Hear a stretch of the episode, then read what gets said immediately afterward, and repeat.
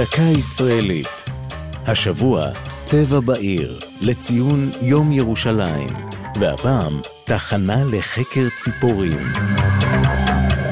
כשמבקשים לצפות בציפורים נודדות החולפות בארץ, עולה למחשבה אגמון החולה, שהוא אחת מתחנות הרענון הגדולות במזרח התיכון במסלול נדידת העופות.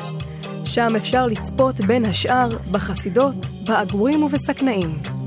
נדידת הציפורים הקטנות מוכרת פחות.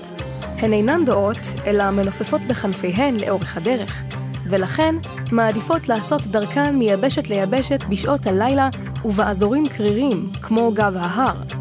כך הפכה ירושלים לתחנה חשובה במסלולן. בתחנה לחקר ציפורי ירושלים, שהוקמה בשכנות למשכן הכנסת, מתרכזות מדי סתיו ואביב אלפי תיירות קטנות וצבעוניות, ההופכות את הבירה לפונדק דרכים זמני בדרכן לאירופה או לאפריקה. התחנה משמרת בהצלחה את בתי הגידול של הציפורים, בהן בז אדום, ינשוף עצים, סברוש ומינים רבים של ציפורי שיר. מבעד לחרקים בביתן עץ הניצב בגן המטופח, יכולים המבקרים לצפות וליהנות מיפי הציפורים. ואילו בבניין החי הסמוך מותקנות עשרות תיבות כינון הומות.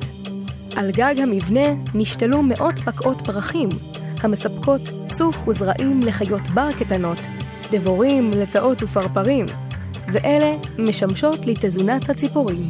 זו הייתה דקה ישראלית על טבע בירושלים והתחנה לחקר ציפורים.